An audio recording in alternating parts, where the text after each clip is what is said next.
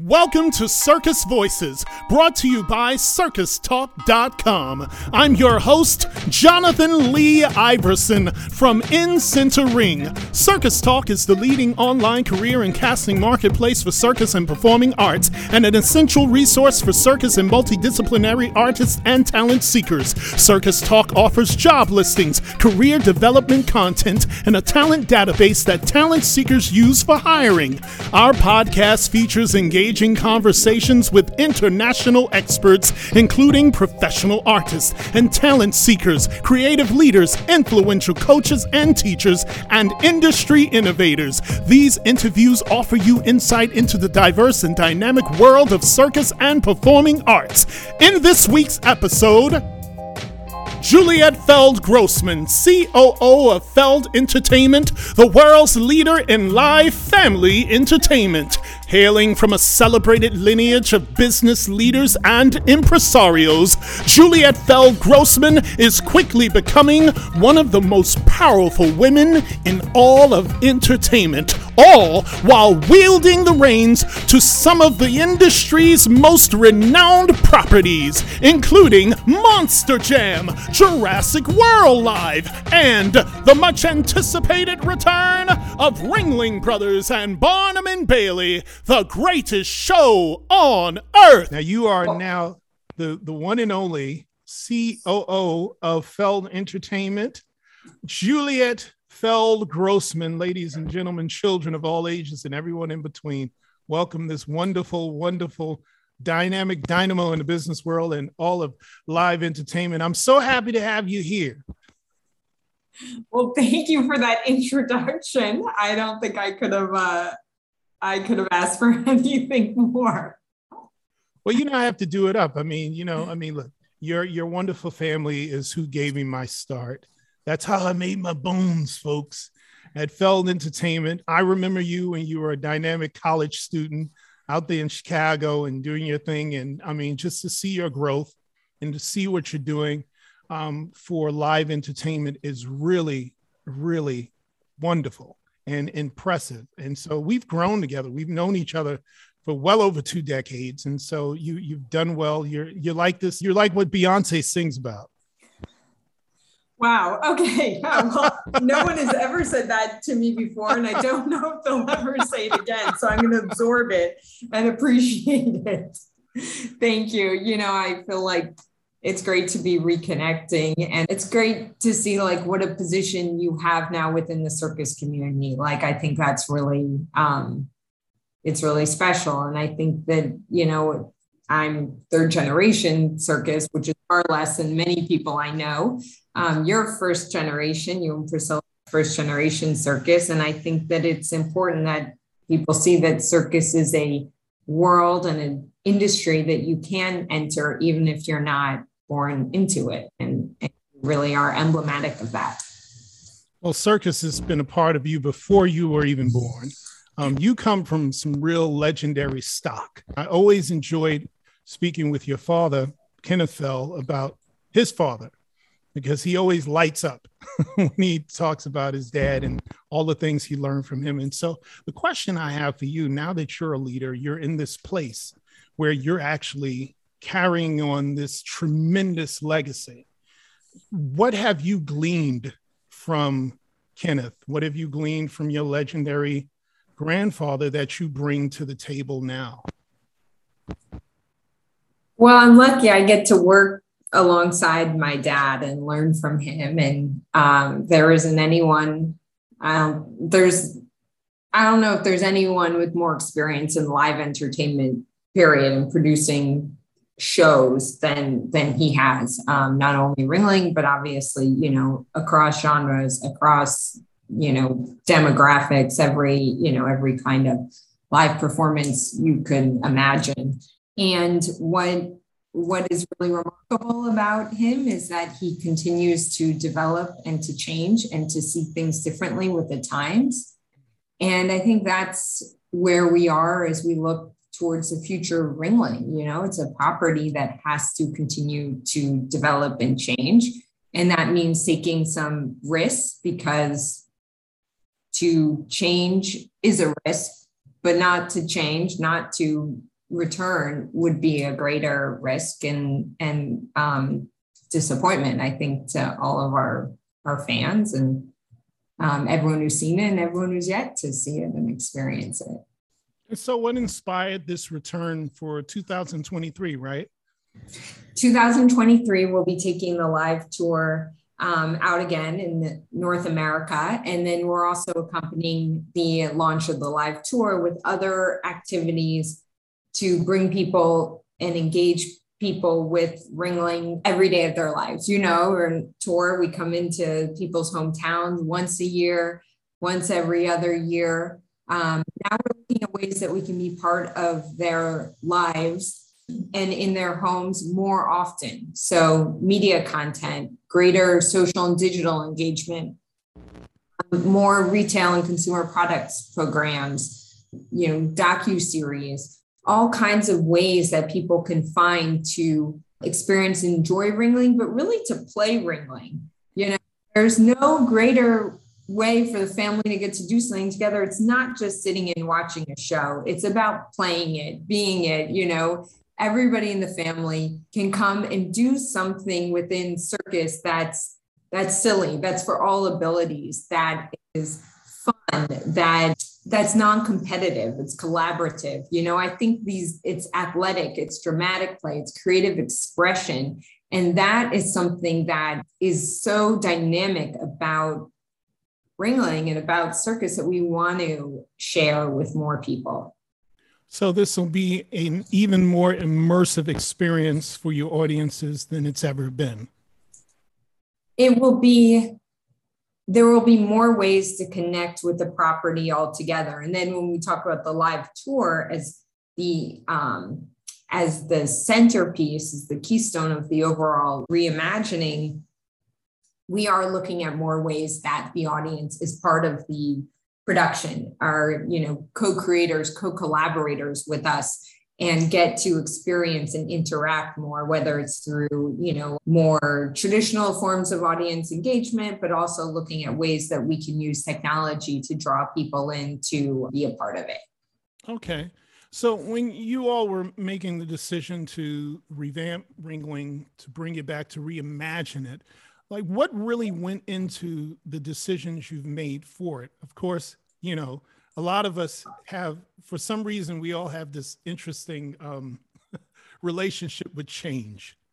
And um, I, I think i heard both you and your father speak about this rather eloquently that ringling actually has gone through numerous uh, reincarnations over its existence. So this is not new but for some reason where even though technology and uh, so many things are forcing us into different leaps of evolution and change in how we work, how we interact, how we eat, and everything, and how we entertain. It still seems like a big surprise that this great American icon would shift a bit. Why do you think that is? I think with anything, where you have fans. Fans always feel a strong sense of ownership with their team, with their favorite, you know, entertainment franchise. People create a lot of, you know, they create fan fiction. They have forums where they talk about, you know, content on their favorite TV shows. And so to have something where you have fans, you have to you have to support that ownership aspect. And people, I think, tend to fixate on either their first or their most memorable experience with a property.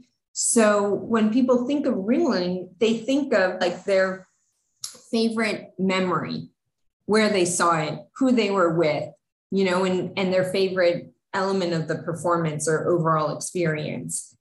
And then I think it's very hard to come off of that because that is so special. It's it's in your heart. And so when I think about the future of Ringling, it has to change because that's just how things are. The nature of performances the kinds of talents coming up you know the touring and and dynamic of arenas and the also the ability to bring in technology and other things that will enhance and give us more like points of view in terms of the performance. All of those are opportunities and we have to we have to create shows for the the families that are emerging and coming up and the kinds of entertainment that they want to see. But what can't change what's important that can't change is how you feel when you experience it. Mm-hmm. The wonder the awe the fascination and what that was at the turn of the century like you know 18 to 1900 maybe also 1900 to 2000 and now going forward like that's all different. What could surprise you and awe you then even as a child like is different to what it would be now. And so we have to keep upping the ante. We have to keep developing new ways to surprise and amaze and astound the audience. But that feeling should be the same. When you go um, with whether it's your biological family or found family, whoever it is, that feeling of closeness mm. that get from being there together, that is so important. And that's really, I think, what makes it so memorable that you experienced it together. Staying along the lines of change, um, I, I believe the great curiosity a lot of people have is what went behind the decision to not include animals in this rendering of Ringling Brothers and Barnum and Bailey? And are they a possibility for future editions? We will not be touring animals, nor do we have intention to um, going forward. And we listen to our audience, and um, our audience had a lot to say about, you know, their feelings about performing animals. Times have changed, and perspectives on that have changed. And we also have, you know, over time seen regulation come up that would, you know, not allow continual touring of animals. You know, you're not able to do that consistently given the nature of um, some of the regulation that comes in. And so we're going to every hometown and we're listening to the consumers of today. And that's why we've made this decision. Okay, that's understandable. Now I want to zero in on you. and in your leadership style. I mean, um, you know, this is great. You've been at the forefront of uh, Monster Jam, um, Jurassic World Live. That's that's a that's that's your baby. Um, Marvel as well. I, I would really love to know, like, what what do you feel is your leadership style? What is the mark that in your producing style? What do you, what do you think you're actually um, carving out? I'm part of a really good team, and I um, I get to learn from my father, who has so much experience and knowledge, and then I also have you know remarkable people around me who have much more experience than I do and expertise, and I I rely on them and I trust them, and I really try to learn as much as I can from the people that surround me. And I think the most important thing I can do is to create an environment in which people can feel like comfortable and open doing their best work. Okay. So, you know, I'm going to dig a little deeper here because you get to work under your father, who is, without a shadow of a doubt, in my mind, one of the greatest live entertainment producers ever walking the earth. And that is a heck of a mentor to have, but he's still your dad. And so I'm curious to know how do you all separate that relationship? Like, I mean, because you're you're you're learning the actual business and you're growing in the business and he's teaching you that. I mean, is there kind of a split there, like from dad to business partner? Yes and no. I um I think that over the past few years, particularly since I moved to Florida and we spend a lot of time together and he spends a lot of time, um, you know, as a grandfather to my kids. We really differentiate the time. When we come into the office, we're focused on work and he is incredibly generous in his mentorship and guiding me, but not telling me how to do things and being open to my ideas and perspectives and processes. And then when we're together, like with the family, he's very much, you know, a dad and a grandfather. And, you know, I think that makes both relationships really fulfilling.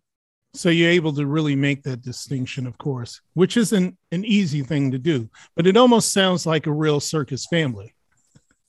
I will say that one of the things I know that I make the distinction because even if I'm at home, if we're talking about work thing, I call him by his first name. If we're co- talking about something in the family, I call him dad or, you know, by his like grandfather name. So I know that I'm making a distinction because I do that subconsciously. Okay. Okay. Now, as far as your uh, your your famous sisters, Nicole and Alana, how involved are they in Feld Entertainment? Are they still producing shows as well? Nicole and Alana are very much involved and they are really supportive and excited about everything that we're we're doing. They're also taking on some other career pursuits and endeavors, but they um, continue to be involved in the strategic vision for the company. You're a woman at the helm, and um, it, it's sort of this fascinating uh, time for women in many, many ways. We're seeing a lot of women first in very high positions and things of that nature, women taking the reins of leadership. Does that ever factor in? There are certainly things that I know I have to consider in my life and in the way that I really manage probably my family and business life.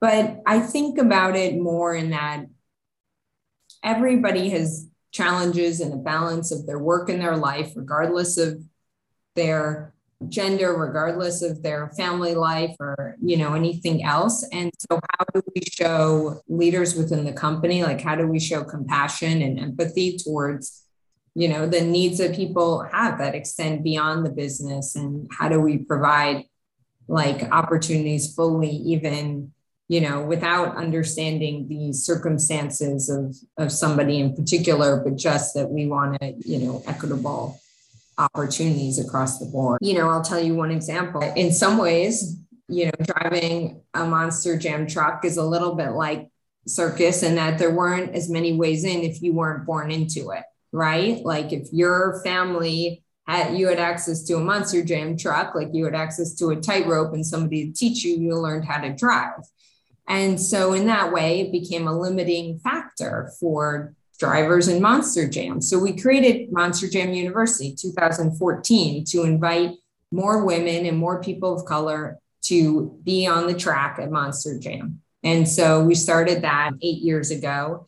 And in that time, we've developed close to maybe 100 drivers. And so, we've been able to bring more people into Monster Jam representing walks of life and connecting with, you know, being more relatable to our audience because we created a training program. And so I think, you know, just look at how can we provide opportunities because what we do, what we create in terms of entertainment is for everyone. And so we should be seeing everybody, you know, on the track, on the arena floor, you know, behind the scenes, like, and sometimes we have to really build to create those opportunities. I did notice that with your uh, your casting choices for your new Ringling Brothers show.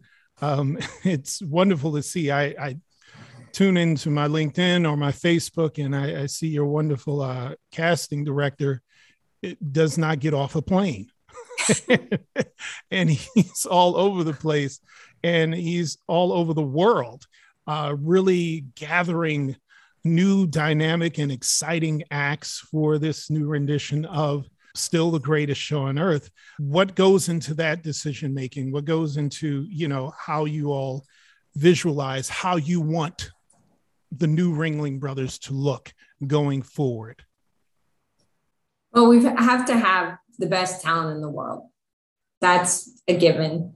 And then the next thing we want is big personalities you know what what we really want to do more of in this show than we've done in the past perhaps is draw more performer personalities get to know people more.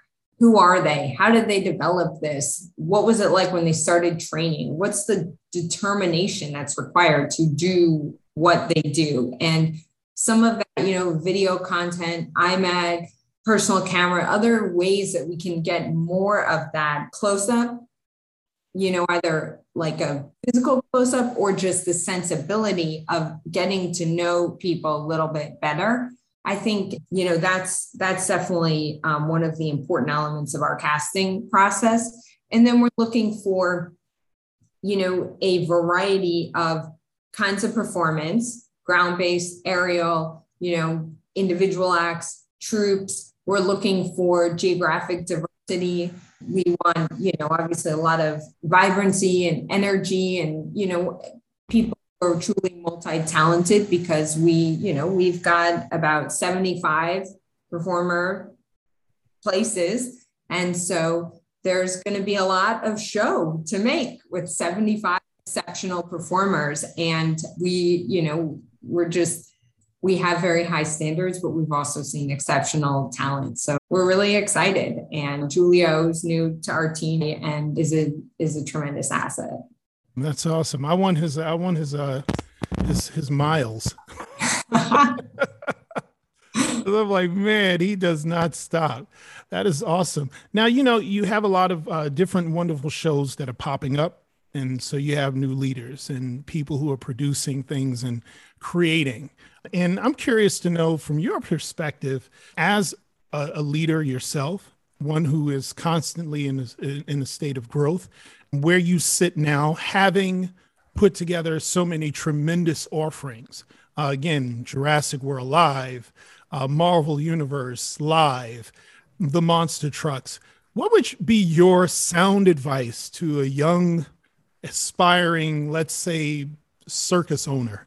you know, somebody who said, I want to just get my own thing and I want to get out there. What would you say to them as far as, you know, uh, leading something of that nature? You know, given all those credentials, this is actually the first circus I've ever produced. So I hardly say that I'm in a position yet to give advice.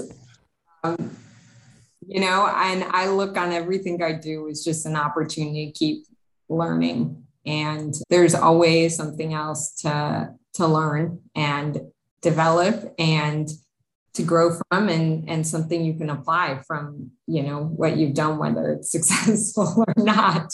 Right. Um, yeah i don't really give advice because i still feel like i'm learning I hear you. I hear you. And, and I'm curious to know are you going to have multiple units of the new Ringling Brothers show? is it just going to be one show?